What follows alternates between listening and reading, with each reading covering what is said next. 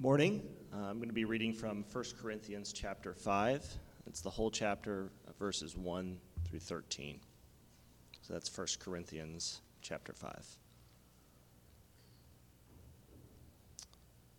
It is actually reported that there is sexual immorality among you, and of a kind that is not tolerated even among pagans. For a man has his father's wife. And you are arrogant. Ought you not rather to mourn? Let him who has done this be removed from among you. For though absent in body, I am present in spirit, and as if present, I have already pronounced judgment on the one who did such a thing. When you are assembled in the name of the Lord Jesus, and my spirit is present, and with the power of our Lord Jesus, you are to deliver this man to Satan for the destruction of the flesh, so that his spirit may be saved in the day of the Lord. Your boasting is not good. Do you not know that a little leaven leavens the whole lump? Cleanse out the old leaven, that you may be a new lump, as you really are unleavened. For Christ, our Passover lamb, has been sacrificed. Let us therefore celebrate the festival, not with old leaven, the leaven of malice and evil, but with the unleavened bread of sincerity and truth. I wrote to you in my letter not to associate with sexually immoral people, not all, at all meaning the sexually immoral of this world, or the greedy and swindlers or idolaters, since then you would need to go out of the world. But now I am writing to you not to associate with anyone who bears the name of brother if he is guilty of sexual immorality or greed, or is an idolater, reviler, drunkard, or swindler. Not even to eat with such a one. For what have I to do with judging outsiders? Is it not those inside the church whom you are to judge? God judges those outside. Purge the evil person from among you. This is the word of the Lord. Please pray with me. Dear Heavenly Father, we turn to you after reading these scriptures and we praise you. You are the ultimate judge, the good and wise judge. You can cut to the heart of any matter, any sin, and judge not only actions, but motives and intent more perfectly than we can even do for ourselves. In light of that, we cry out for mercy. We read these descriptions of sin and we either react in pride, feeling superior to the Corinthians, or we uh, turn to our own shame, recalling the depth of our sin and embarrassment. We pray that you would remind us of the gospel, that each of us would be reminded of our great need, that such as the Corinthians were we, dead in sin, but you, O God, sent your Son, Jesus, that he might live a perfect life, die for the sins of many, descend to death, and rise again victoriously from the grave. And we thank you, Jesus, for your sacrifice, for bearing our sin. And we glorify you, the one who sits ascended in glory and now sits at the right hand of the Father. Amen. We thank you for being our advocate and for sending your helper, the Holy Spirit, who empowers us to see sin for what it is. And for those of us that follow Christ, that we are able to judge, although we admit we do this imperfectly. We pray that you would give us strength to deal justly with each other, forgiving many sins, but also spurring each other to good works and holding each other accountable. We pray for Tommy today as he preaches this difficult text that you would allow him to speak truthfully the words you have given him.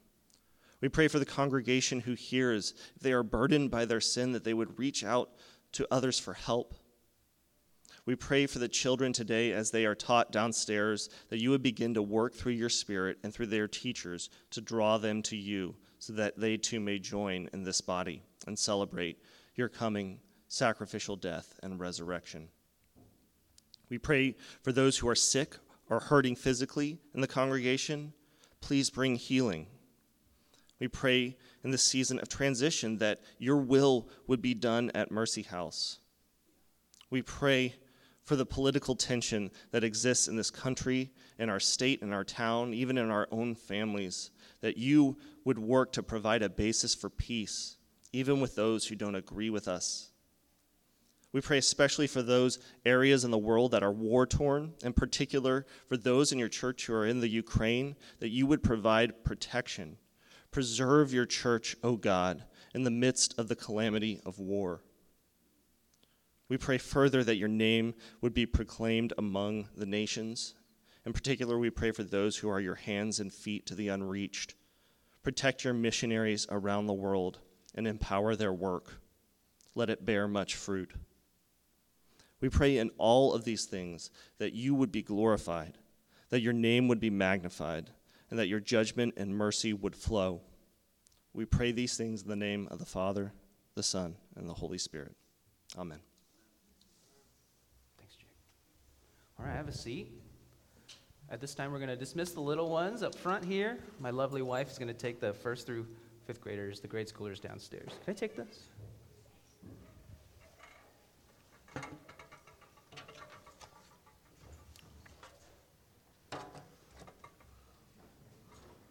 We'll see you guys in a little bit. All right, good morning. How are we? Good job waking up this morning. I'm proud of you. I'm proud of myself. I'm glad we made it here. I'm Pastor Tommy. I'm, I'm really glad that you're here with us this morning. Um, one of the things that I'm really blessed by is that I have several really wise and loving pastors in my life. A lot of them served on the ordination panel uh, back in December uh, for, for myself. And one of the things that pastors talk about when they get together is what they're preaching on, eh, what they're teaching on. Uh, what God has been putting on their hearts as, as they try to walk their flocks through His Word. And so we, we got to talk about this a lot earlier this year. Pastor Bill over at College Church, they're working through the Sermon on the Mount. Uh, on the Mount this spring, and Pastor Joe over at Second Baptist in South Hadley is working through the book of Habakkuk. Pastor Greg down the road uh, at FBC, he's going through a sermon series called Habits of the Heart, and they were just in Daniel this past week.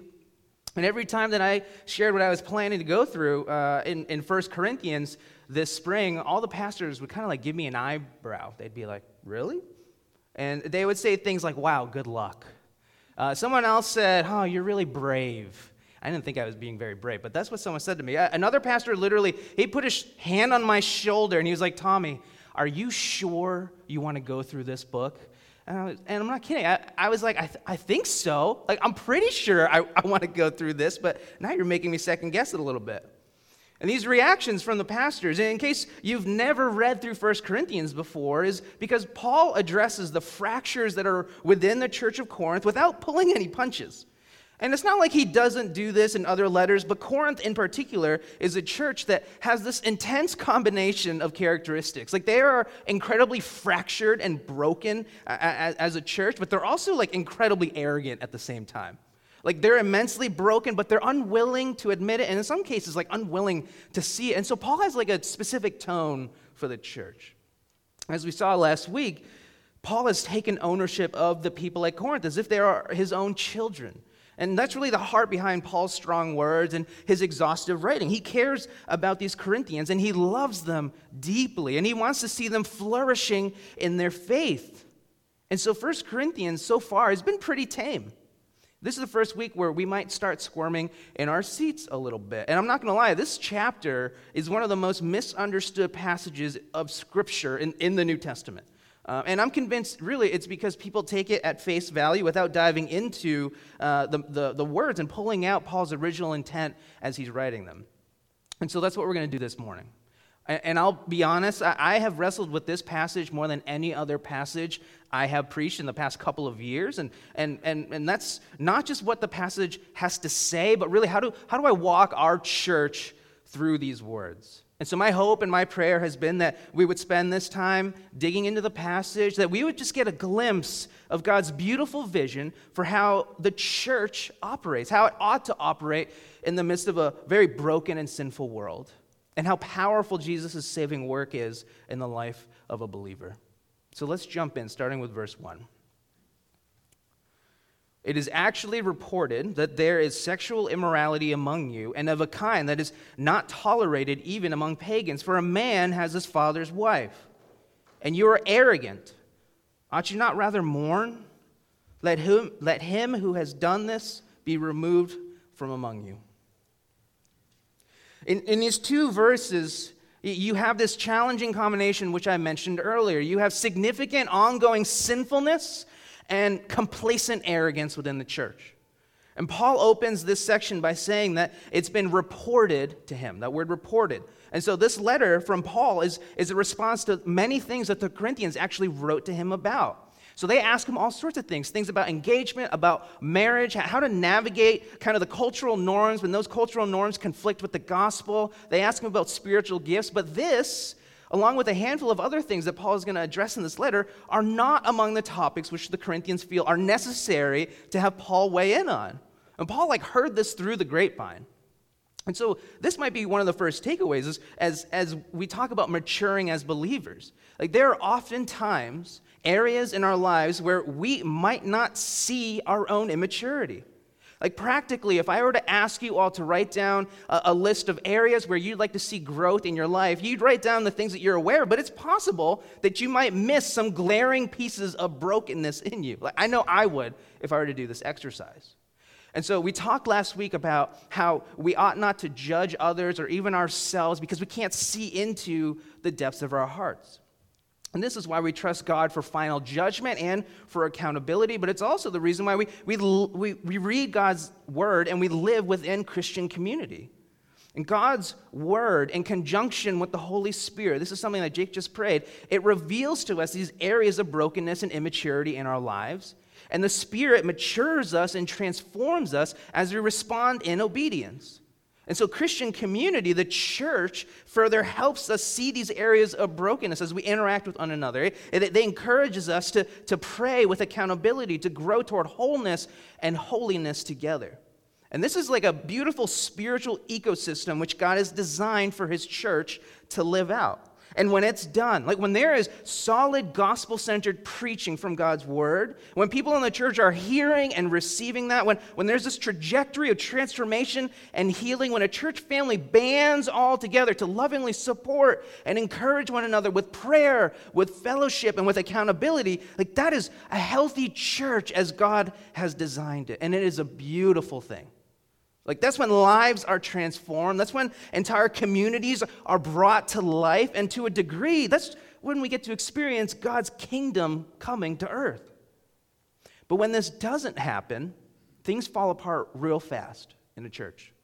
And while Corinth is having this bit of a blind spot to this specific area of brokenness that we're about to t- uh, talk about, Paul, he's kickstarting this church ecosystem. He's initiating communal discipline and correction back to the gospel. And then he's trusting that the engines of the church would fire off and continue running after he leaves. So, what's being reported to Paul is that there is someone in the church, a member of the church body, and this is something that's important. We'll talk more about this in a little bit. This person who is actively in an ongoing sexual relationship with his father's wife or his stepmother. Now, it's important to note that Paul isn't addressing like a nuanced area uh, of sinfulness to the Corinthians. This isn't like if I were to, to stand here and tell you today, like it's been reported to me like some of you are drinking alcohol, right? As if it were this black and white issue of sin that, that we just all universally accepted. I, I, know that it's not for us, that there are different camps and perspectives on alcohol that both the world and the church have, and, and those are all across the spectrum. This is not the case with incest in Corinth. So there was nobody who was arguing the morality of having sex with a family member. Verse 1 says, It is actually reported that there is sexual immorality among you, and of a kind that's not even tolerated, even among pagans. So there's no moral ambiguity for this type of behavior. And Paul is pointing out that there's someone in the church who is openly and blatantly living in such a way that even the highly sensual, sex crazed pagans who are all about indulging the desires of the flesh are like, uh, you really shouldn't do that. Paul will spend time later on talking about what is biblical sexuality and, and, and, and why sexual immorality, and that is sex outside of what we see in Scripture as God's design for sex, like why that's so destructive to the individual and to communities. But, but as shocking as the report of what this man is doing in church uh, is doing in church is actually not the focal point of this passage. It actually is the response of the church to this man's behavior or lack thereof, which Paul takes issue of and, and, and what we're going to be looking at this morning. Look again at those verses. Verse 1 It is actually reported that there is sexual immorality among you, of a kind that, and of a kind that is not tolerated even among pagans, for a man has its father's wife. Verse 2 And you are arrogant. Ought you not rather to mourn? Let him who has done this be removed from among you. And what's happening is you have this person who's living in this blatant, ongoing sin in front of everybody. And at this point, the details of the sin are actually ir- irrelevant. It won't be mentioned again in the passage. But what is relevant is that the church is tolerating it. Not even tolerating it, they're arrogant about it. The word for arrogant that Paul uses here is to be proud or inflated. It's actually the same word that's being used earlier in chapter 4 when he's talking about people being puffed up in pride against one another. It, it means to be filled with like a false confidence. And what's happening is that the Corinthian church has, has such a twisted and broken view of the gospel that it's made them think that sin and brokenness in the lives of its members are just trivial. And so the thought process for them, which is something that Paul wrestles with in the church in Rome about, is that God's grace has covered their sin, past, present, and future, which is absolutely true. But the problem is that their response to God's grace in their lives is to continue taking advantage of that grace. It's like thinking if God is going to cover my debt and he's going to flip the bill, then I'm just going to go crazy and rack up the cost. It's free, anyways. So why not just pile it on and pile on sin so that grace might abound? This mentality of treating God's grace in our lives as if we have access to our Father's credit card and we can live however we want because at the end of the month He's going to pay that bill, this arrogance is what Corinth has towards their sin. And not that this would have necessarily led to them competing over who could sin more egregiously, but it brought them to a place as a community of complacency towards sin. This complacency towards sin, Mercy Houses, is brought about by two dangerous misunderstandings. Two misunderstandings that I think we need to really make sure that we don't have ourselves, or else we will live complacent in our sin. And number one is a misunderstanding of the gospel a misunderstanding of the gospel. The good news of the gospel is that we have forgiveness in our sins in Christ. And no matter what sin we've committed, what sin we're actively committing, or what sin we will commit, like God's grace is fully sufficient to cover our sin when we place our trust and our hope in Christ and follow Him. But while that grace is free for us to receive, we, we don't work for it, we, we can't earn it, we, we don't have to have it all together in order to receive that forgiveness. It does come at a tremendous cost to God. God's grace in our lives is not like God paying down our student loans or paying down our mortgage, which wouldn't be significant or profound. Like if Elon Musk paid off my mortgage, I'd be appreciative. But I'd also know that the balance of my mortgage is a drop in the ocean of his wealth. Like it's not costly for Elon to cover my mortgage debt. But the debt that we incur by our sin is not coverable by any amount of money like Elon, Bezos, Gates, like all of them combined couldn't amass enough wealth to cover the debt of my sin. So God does not just swipe his holy credit card because of our debt. Jesus saw us in our debt and he took pity on us and out of sheer love and compassion said, I will pay that debt for them. And God the Father said, But son, it will cost you your life. And Jesus leaving heaven, coming down into creation as a man to live a perfect life that we can't live in order to pay the debt that we can't afford at the cost of his life, did it. The, the cost of our sin is the life of God's one and only Son. So if your sin cost you the life of someone you love, your mother, your father, your sibling, your best friend, your only child, like, would you continue on arrogantly sinning? Grace is free to us, but it is incredibly costly. If we don't understand this, then we will live arrogantly, pridefully, puffed up, and complacent in our sin. And so some of us might have this right understanding, this idea of costly grace within the gospel, but we still might be tempted to be complacent in our sin. And I think this comes from a second misunderstanding, a misunderstanding of sin itself. Sin kills and it destroys. And it does this by separating us from God. Not positionally, those of us who have received Jesus' costly grace, we are adopted into the family of God, and nothing can separate us, his children, from his love, the love of our Father, which is in Christ Jesus. You see this in Romans 8, uh, verse 31. But sin and disobedience fractures our fellowship and our relationship with God. Like when my children are disobedient, I don't disown my children. Like they continue to be my children. I think I can definitively say that there's nothing that my children can do that would make them dis- make me disown them or make them no longer my children if it's up to me. But in their disobedience, like I would be lying if I said that it didn't affect our relationship at all.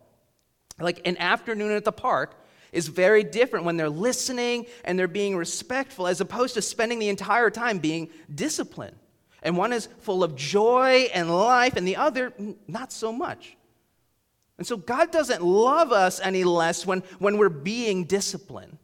We're not any less his children when, when we are in sinful disobedience, but our fellowship with God is fractured. Our hearts are hardened in our sin. Uh, we, we drift into living in our flesh kind of our pre converted selves, as opposed to living in the Spirit in our new lives in Christ. See, the idea is that sin is not merely like an external action that has no consequences on us. Sin kills us, it disintegrates us, it keeps us from joy and life that are found in fellowship with God. And if we understand the cost of God's grace, which covers our sin, and we understand the danger and the damage of sin in our lives, then we would not live arrogantly in our sin. We wouldn't be complacent towards sin, sin in our lives, but even more importantly, to Paul's point in this passage, sin in the lives of our brothers and sisters within the church. We have the right view of costly grace and the damage of sin, when we see sin in the lives of our friends, it ought to grieve us. Paul says as much in the second part of verse 2. He says, Ought you not rather mourn?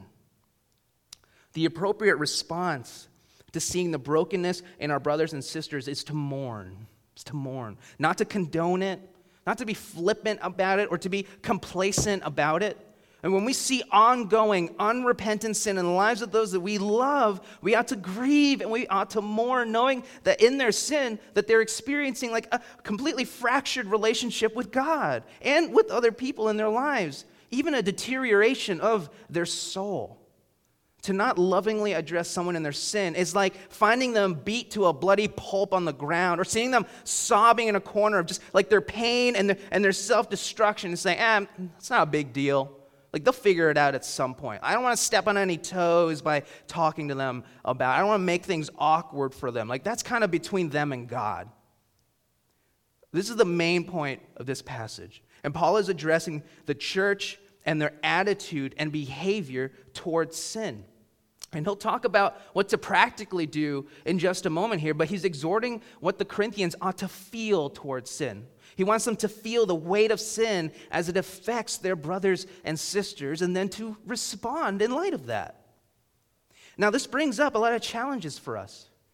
Like, to be honest, there, there, there's a lot of reasons why we might be tempted to be complacent or shy to lovingly address the sin that we see in our brothers and sisters.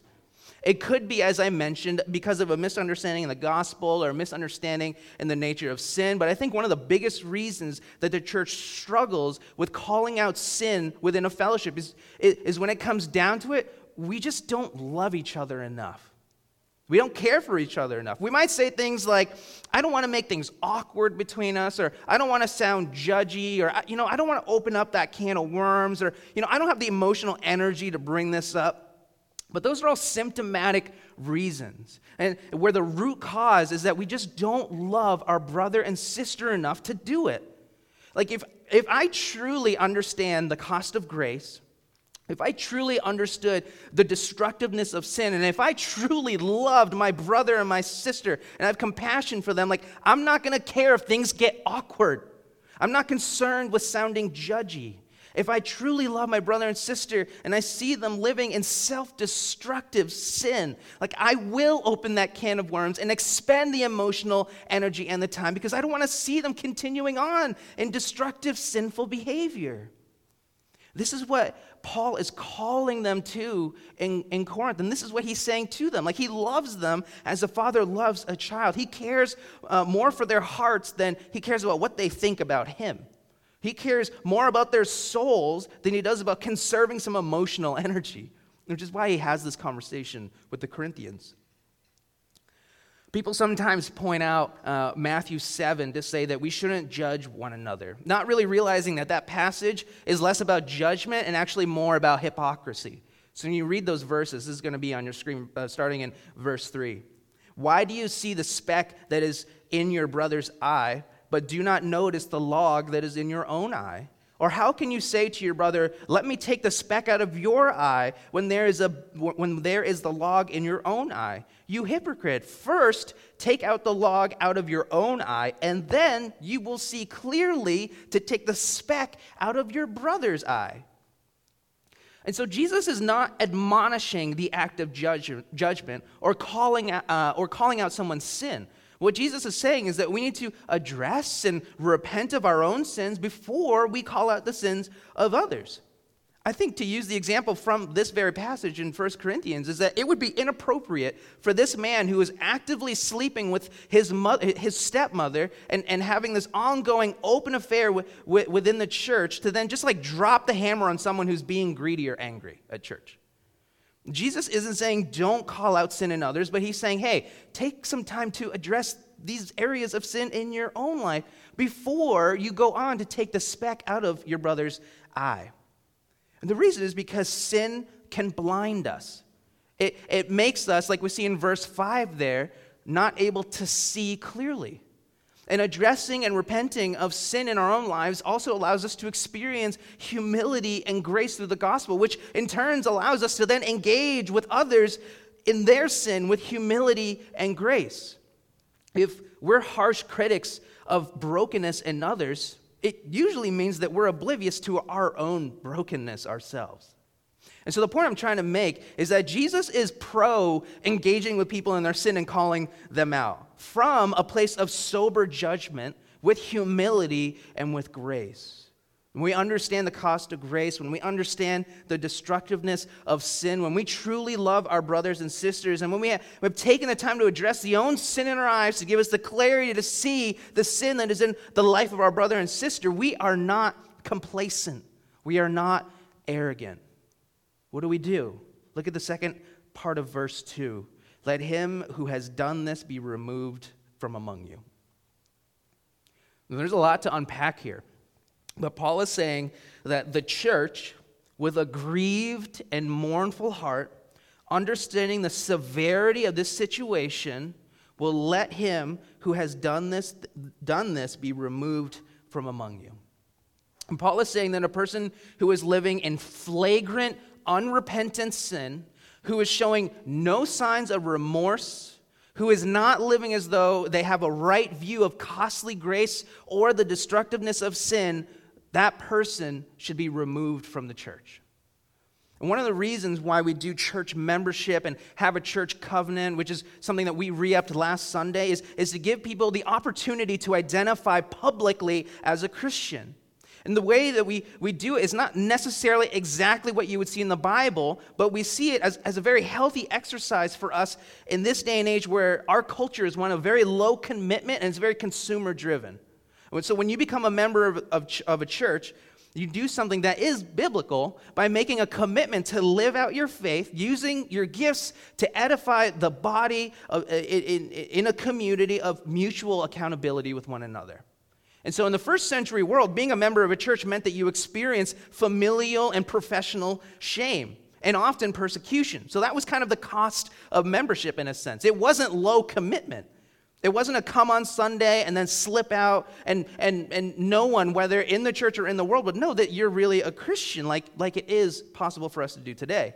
So, to be a part of, of the church would naturally mean intimately sharing your life with one another, eating meals together, sharing burdens with one another, suffering persecution together. Like you spiritually and you practically joined a family when you were part of a church.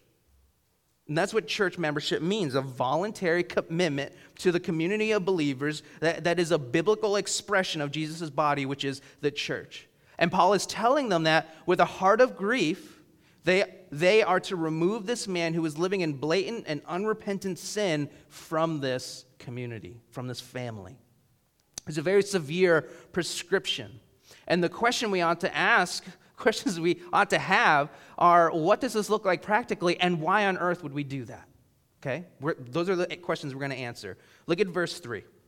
For though absent in body, I am present in spirit, and as, as if present, I have already pronounced judgment on the one who did such a thing.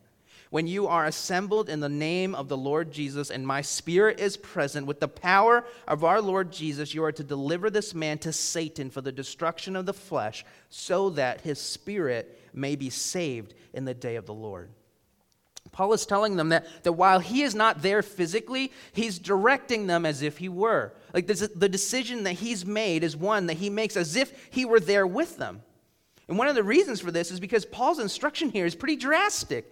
He's directing them to remove a man who's living in unrepentant sin from the church, effectively excommunicating him from church membership in order to, verse 5 there, deliver this man to Satan. So he's also reassuring them and empowering them to carry out this judgment. This is actually a really important text for us Christians to understand church discipline because it shows us the authority that the church as a body has. Almost every commentator makes special mention of the fact that these verses are not written to the church leaders, they're actually written to the church body, which means that the church body, that's you all, have the responsibility together to practice discipline for those who are within the membership of the church.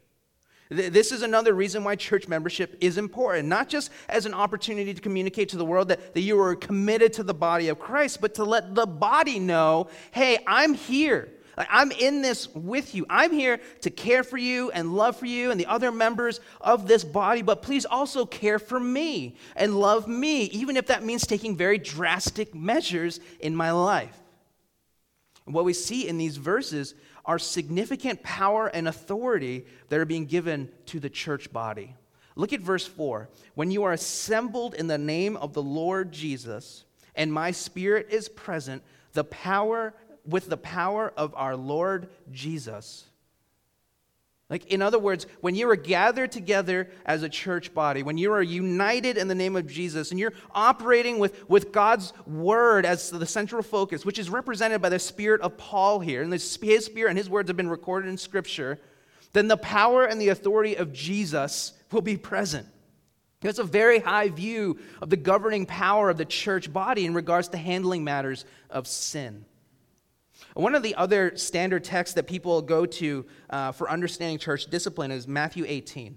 And this is Jesus talking. And, and what you see here from Jesus is almost the same exact thing that you see in 1 Corinthians in Matthew 18, verse 15, if your brother sins against you, go and tell him his fault between you and him alone. If he listens to you, you have gained your brother. But if he does not listen, take one or two others along with you, that every charge may be established by the evidence of two or three witnesses. If he refuses to listen to them, then go then, then uh, sorry, tell it to the church. And if he refuses to listen even to the church, let him be to you as a Gentile or a tax collector. So while the situation here is different, like the heart of the offender is the same. It's someone who's complacent and arrogant in their sin, who repeatedly refuses to listen and to repent. The let him be to you as a Gentile and tax collector is the same act of discipline that Paul instructs Corinth to do to remove this offender from the church membership and the church community. But look at these next verses uh, again. He's not talking to the pastor of the church. He's not talking to the elders or the leaders. This whole passage is in the context of the church and, and the entire body. Look at verse 18 again. Truly I say to you, whatever you bind on earth shall be bound in heaven, and whenever you loose on earth shall be loosed in heaven. Again, I say to you, if two of you agree on earth about anything they ask, it will be done for them by my Father in heaven. For where two or three are gathered in my name, there am I among them. Do you see like the continuity here with what Paul is saying to the Corinthians? A lot of people will read verse 20 there and just see it as a verse that says that Jesus is with me and my buddies like when we hang out.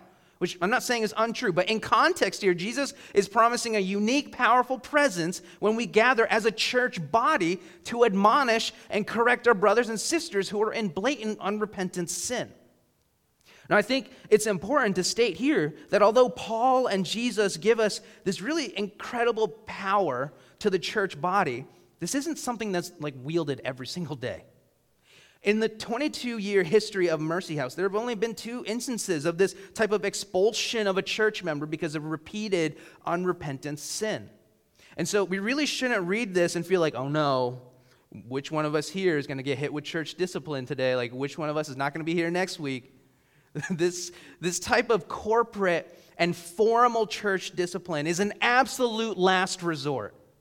So, before we get to that last resort of excommunication, there are multiple loving, gracious conversations that are a part of informal discipline that we get to experience as we live in church community.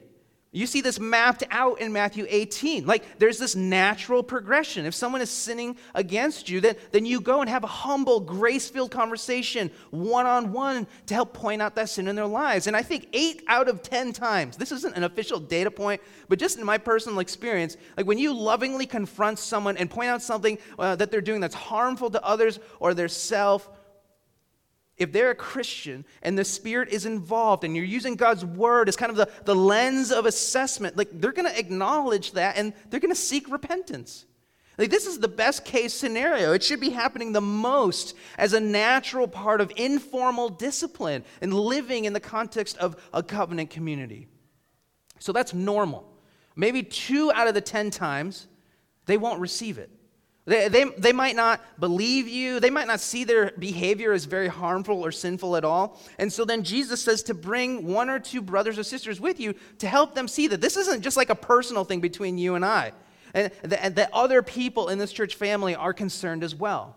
And if they still don't receive it, then you bring them before the church and you exhort them as an entire community, as a family, to consider how their sin is damaging to them and to other people. And you're pleading with them to repent. And then after all that, the person is still not able to hear, if they continue in their sin, if they're arrogant of their hearts, if they're complacent about everything that you've brought up to them, then as a last resort, you remove them from the church. Now, why would the church have to go, go through all of this? it's a lot. It's because of the severity of sin in the individual, and it's for the good of that individual. Look at verse 5 in 1 Corinthians chapter 5. You are to deliver this man to Satan for the destruction of the flesh, so that his spirit may be saved in the day of the Lord. The church is the dwelling place of God. We've talked about this in, in Ephesians chapter 2. It is a place where God rules and he reigns. And Jesus is building his kingdom as we speak. And when he returns, like he will create a new heaven and a new earth, and that kingdom will be absolutely complete. But until then, Satan rules this world. In various places in Scripture, we see him referenced as the ruler of this world. This is in John chapter 12. And, and even considered the God, little g, God of this world. And this is in 2 Corinthians chapter 4, verse 4. And, and now, like we know that he, he's not more powerful than God. You see this in 1 John chapter 4, verse 4. But until Jesus reconciles all things to himself, as long as sin still exists, Satan has power. And so when you take someone who is in the church, which represents the dwelling place of God and his kingdom, and you expel them out into the world, you are effectively, as Paul says in verse 5 there, delivering him over to Satan. Now, this seems cruel, but remember that this is discipline, which ultimately aims for their good. This is not punitive. This is not so that that person would experience, or the person in sin would experience like the wrath of God or suffer punishment from, from an angry church. This is a releasing of a person to live the way that they are actively choosing to live. Remember, we're giving them ample opportunity to turn and to repent. And if in the end they reject that and arrogantly continue in their sin, like they've chosen their master. And those of the spirit belong to God, and those of the flesh are of Satan. But there is hope And that's what Paul is trying to communicate here in the second part of verse 5. You are, to, you are to deliver this man to Satan for the destruction of the flesh, so that his spirit may be saved in the day of the Lord. The reason why we do church discipline is because of the severity of the sin in the individual. Like, it's incredibly destructive, but not just here and now. Like, unrepentant sin from an arrogant and prideful heart has eternal ramifications. It's a sign that you might not be saved. And look what Paul writes to the Romans, who I mentioned earlier, struggle in some of these same exact ways. He says in chapter 2, verse 4 Or do you presume on the riches of his kindness and forbearance and patience, not knowing that God's kindness is meant to lead you to repentance? But because of your hard and impenitent, that word is, is, is another word for unrepentant heart, you are storing up wrath for yourself on the day of wrath when God's righteous judgment will be revealed. The consequences of unrepentant sin of an individual are eternally dire. Eternally dire. This is why we, uh, this is why we do church discipline. The hope is that as people are released to live in their disobedience, that they would experience the destruction of their flesh. That they would have like a moment of sobriety, so to speak, where they feel the weight of their actions and the severity of the situation, all with the hope of restoring them back into the fellowship with God. And maybe it could be the first time that they've actually experienced true fellowship with God because maybe they weren't truly saved before. The purpose of discipline and correction is for the good of the individual, not as a punishment, something that is for their eternal good. And having a church culture that takes sin seriously and practices regular, informal, and formal discipline isn't just for the good of the single person, it's actually a safeguard for the entire community. The entire community. Let's continue on. Look at verse 6 in 1 Corinthians chapter 5. Your boasting is not good. Do you not know that a little leaven leavens the whole lump? Cleanse out the old leaven that you may be a new lump, as you really are unleavened. For Christ, our Passover lamb, has been sacrificed. Let us therefore celebrate the festival, not with the old leaven, the leaven of malice and evil, but with the unleavened bread of sincerity and truth. So when the pandemic started, it was really trendy for every millennial to become a sourdough bread baker. Everyone did it. Even the question today, this was not prompted by me. This was unbeknownst to me. Someone just asked, what is, what was the question? What would you name your, your sourdough starter? This is very random. Anyways, everyone and their mother was doing it. Even I got a crash course in baking bread. So when you bake bread, you introduce leaven or, or yeast to the flour and, the, and, and the, the, the flour and water dough mixture. And as that leaven, which is alive, works its way through that dough, it feeds on the sugar uh, that, that's inside of the flour, and that metabolic process releases carbon dioxide, and that's what causes bread to expand and, and, and to rise. Otherwise, it would be flat and unleavened, like our communion bread. And the thing about leaven or yeast is that you really don't need a lot. You need about one teaspoon for every four cups of flour. And that's because leaven is hungry. It is active. It is constantly feeding on that flour, and it will work through the entire batch.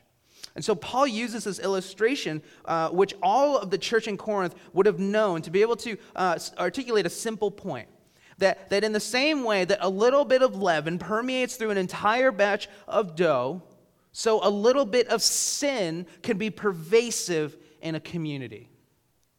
One of the lies that we need to battle, that Satan wants us to believe, is that our sin only affects us.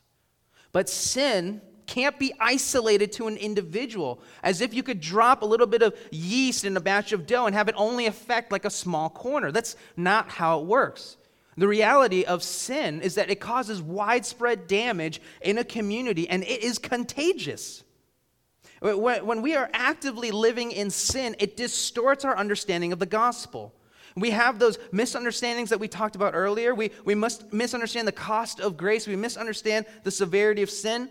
And if the gospel is the lens by which we look through to navigate through this world, and that lens is distorted with an additional log in our eye, It's not just us who are lost in the world, but those around us whom we lead. And now we lead astray with our distorted gospel lens and this log in our eye.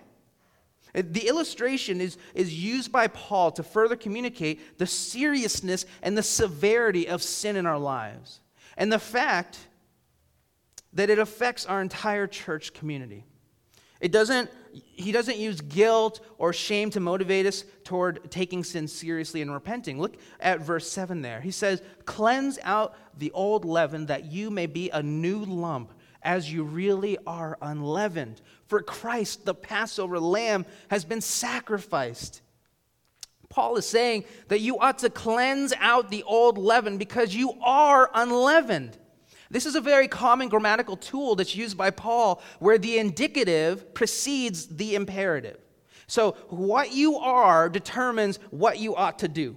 So, Paul is not saying we need to remove the sin in our lives so that we can become free from sin. Paul is saying when you became a Christian, you were made new and you were made clean. Like that's who you are now as a Christian. That is the indicative. Therefore, since you are free from sin, so remove the sin, that's the imperative, since you really are sinless. So, in other words, live like you are who you are. A, a person who has battled cancer, when they are healed, they don't go back for chemo treatments just for fun. Like they live as though they have been healed from cancer. If you broke your ankle and your ankle is healed, you don't continue living in a cast. If you are a Christian and you have put your faith and your trust in Jesus, then follow him and live like the righteous saint that you are. Don't live like you aren't a Christian powerless and enslaved to sin. That's what Paul is getting at here. This is going to be the battle for all of us until the day Jesus returns is to live who we are, live as who we are in Christ, and to not shrink back into the ways of our pre-saved flesh and into the ways of this world. But it is possible because Paul says in the second half of verse 7 For Christ, our Passover lamb, has been sacrificed. So, this is a potent reminder that the blood of the lambs, which, which were sacrificed to protect Israel from the wrath of God during their exodus from Egypt, pointed forward toward an ultimate and final sacrifice, the Lamb of God, who is Christ, who absorbed the wrath that we all deserve. And this is not just for one night, but for all of eternity. So, Paul's saying that's happened. Like the, the debt is paid. The cost for our complete forgiveness and removal of our sin has been paid for by Jesus and his death on the cross. That card was not declined. That check did not bounce. We are absolutely and totally debt free. So let's live like we're actually debt free. Let's be who we are as individuals, but also as a church, a holy, unleavened new lump that's what Paul, those are Paul's words, not mine. But he calls us a new lump. Living this out is a lot easier said than it is done. Let's read these final verses and finish for the day. Verse 9. I wrote to you in my letter not to associate with sexually immoral people, not at all meaning the sexually immoral of this world, or the greedy and swindlers, or idolaters, since then you would need to go out of the world. But now I am writing to you not to associate with anyone who bears the name of brother if he is guilty of sexual immorality or greed, or is an idolater, reviler, drunkard, and, or swindler, not even to eat with such a one. For what have I to do with judging outsiders? Is it not those inside the church whom you are to judge? God judges those outside. Purge the evil person from among you. A little fun factoid here this letter is actually the second letter uh, that Paul has written to the church at Corinth. We don't have the first letter, but it's alluded to here and a few other places. Originally, Paul wrote that they should not associate themselves with sinful people, but they misunderstood that to mean that they shouldn't associate themselves with any sinful people anywhere. And so Paul writes to clarify there in verse 11 uh, that what he meant was to not associate themselves with sinners if they, quote, bear the name of brother. And so this sounds really harsh, but there are two things to consider here. And the first is that Paul is not saying to ignore them or to give them the cold shoulder. But out of protection of the, the holy lump, and as a loving, informal discipline of the individual, to not include them in the deeper fellowship of Christians. In essence, treating them as if they are a non believer or a non member of the covenant community. And the second thing to consider is that Paul isn't saying we do this with all people in our church who struggle in these particular areas of sin. It says if, if he is guilty of sexual immorality or greed or is an idolater, reviler, drunkard, or swindler. And commentators point out that Paul doesn't call out the sin, but he, he calls out the people. And so people who are publicly characterized by these sins which means that there's a level of arrogant unrepentance and ownership of that sin in the life of the individual. And so Paul is saying that those who are known by these sins more than they are known for their love of God, those are the ones we really should keep outside of the Christian fellowship if they're calling themselves a Christian, and that's for the good of the whole fellowship of believers, since a little leaven leavens the whole lump. And Paul ends this section with two questions and two answers. They're composed in, in succession of one another's in, in an A, B, A, B format, meaning he's asking uh, uh, two questions and then answers them in succession. So, verse 12 For what, have, what have I to do with judging outsiders? Is it not those inside whom you are to judge, inside the church whom you are to judge? And then he answers these two questions God judges those outside, purge the evil person from among you. And Paul closes with a reminder that it is not the job of the church to judge people outside the church. This is a place where the church has failed catastrophically through the years. We as Christians have taken some moral absolutes that we see in Scripture and we've pushed them as imperatives, things that people ought to do on those who have not experienced the indicative. So it's like telling a person with cancer uh, to, to, to stop going to chemo or to admonish a person with a broken leg to just stand up and walk. Like, well, why don't you just be healed? Like, it makes no sense to enforce holy living and obedience to God on those who don't have a relationship with God or don't have the ability via the Holy Spirit to live free from the power of sin. And so, if we have belittled, or have been harsh toward or have dismissed non Christians for, for not living like a Christian, then we need to sincerely apologize to them if you're not a Christian here, like, I'm so glad that you're here. We are not here to judge you. That, that is literally what Paul is trying to communicate here. But for those who are inside the church, those who do bear the name of a brother, who identify as a follower of, of Christ, we who, who, declare that, that they have been saved by grace and have access to the Holy Spirit, like it's our duty and our responsibility to lovingly assess and evaluate one another and then take necessary action to help correct and to restore our brothers and sisters back to God when they've been astray. Here's the last thing I want to say this morning. While this passage is talking about how we ought to respond to sin in one another, I know that we can't help but assess the sin that's in ourselves. It's, it's natural. And I'm willing to bet that there's no one in this room who didn't wonder for at least a second, like, am I an unrepentant sin? Uh, should I be under church discipline?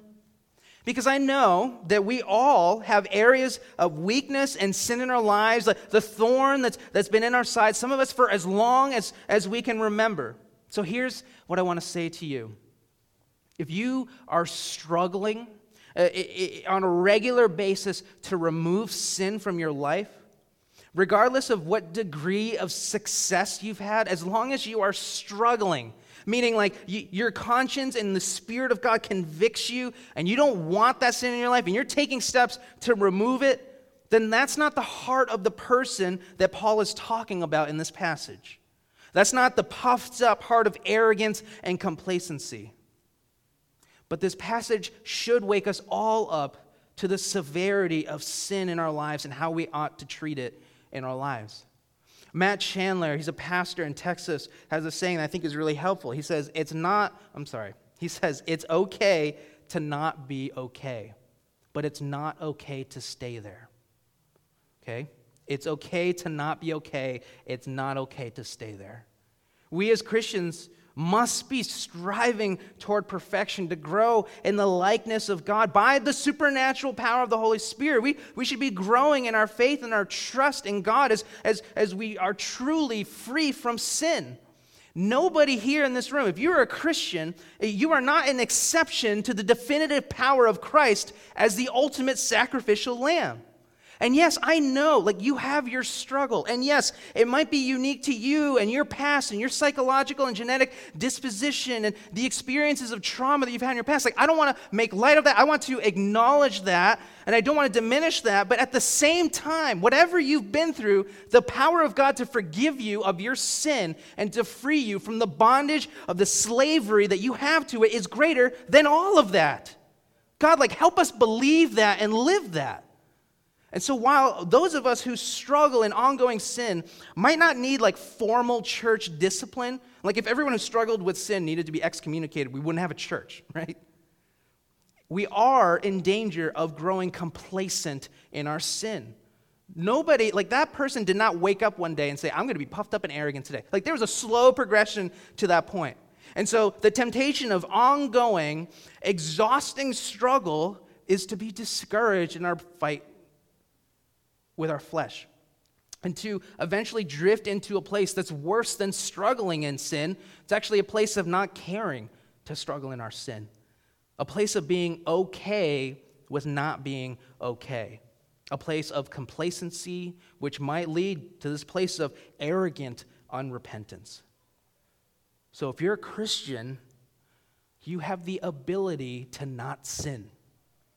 You have the ability to not sin.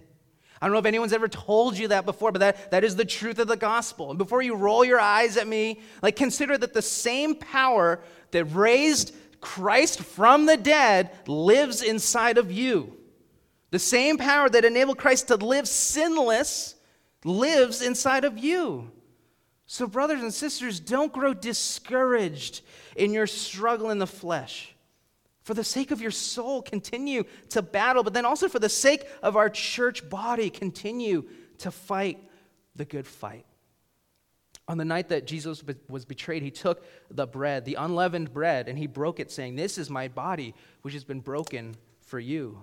Do this in remembrance of me. In the same way, after supper, he took the cup and said, This is the new covenant in my blood. Do this as often as you drink of it in remembrance of me. We use matzah for communion because it's, it's unleavened bread. It's what the Hebrews would have used during Passover, and it's a helpful reminder for us that in Christ, our Passover lamb has been sacrificed for us. The leaven has been removed from us. So as you take communion, together with one another. Remember that Christ has forgiven you of your sins. Your sins are as far as the east is from the west. And so let us live as though we truly are clean and new. Let's pray.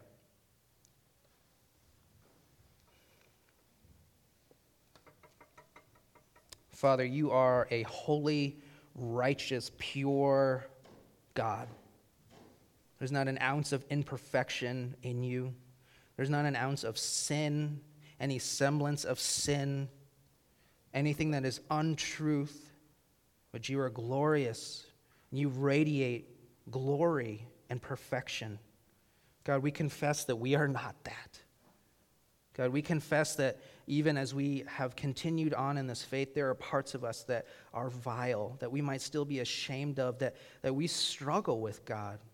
And we confess that sometimes we lose heart in our battle. Sometimes we don't want to fight. And sometimes, God, we jump headlong into the temptations of our flesh and of this world. God, we thank you that those of us who are in you are safe, secure, that you hold us fast, and that our sin is covered. But God, I pray that you would help us see the severity of sin, that you would let us see the cost of the grace that we get to experience because of your death, God. Lord, I pray that we wouldn't take that lightly. And so I pray that as we assess our own hearts, as we see and live in, in life with our brothers and sisters, Lord, would you allow us to graciously and lovingly help correct ourselves and one another in this church, Lord? Not out of a place of arrogance, not out of a place of hypocrisy out of a place of wanting to see one another restored and whole in relationship with you, God. Help us be a church that is marked by this, Lord. A church that desires to be like you in your holiness and your perfection, God. Thank you that you made this possible by the power of the Holy Spirit. God, we pray that you continue to lead us as we navigate through life. I pray for those of us who have not confessed sin and put it in the light, that we would be able to do that for one another and experience the freedom of being forgiven of our sin. Lord, we love you, we thank you, and we pray these things in Jesus' name. Amen.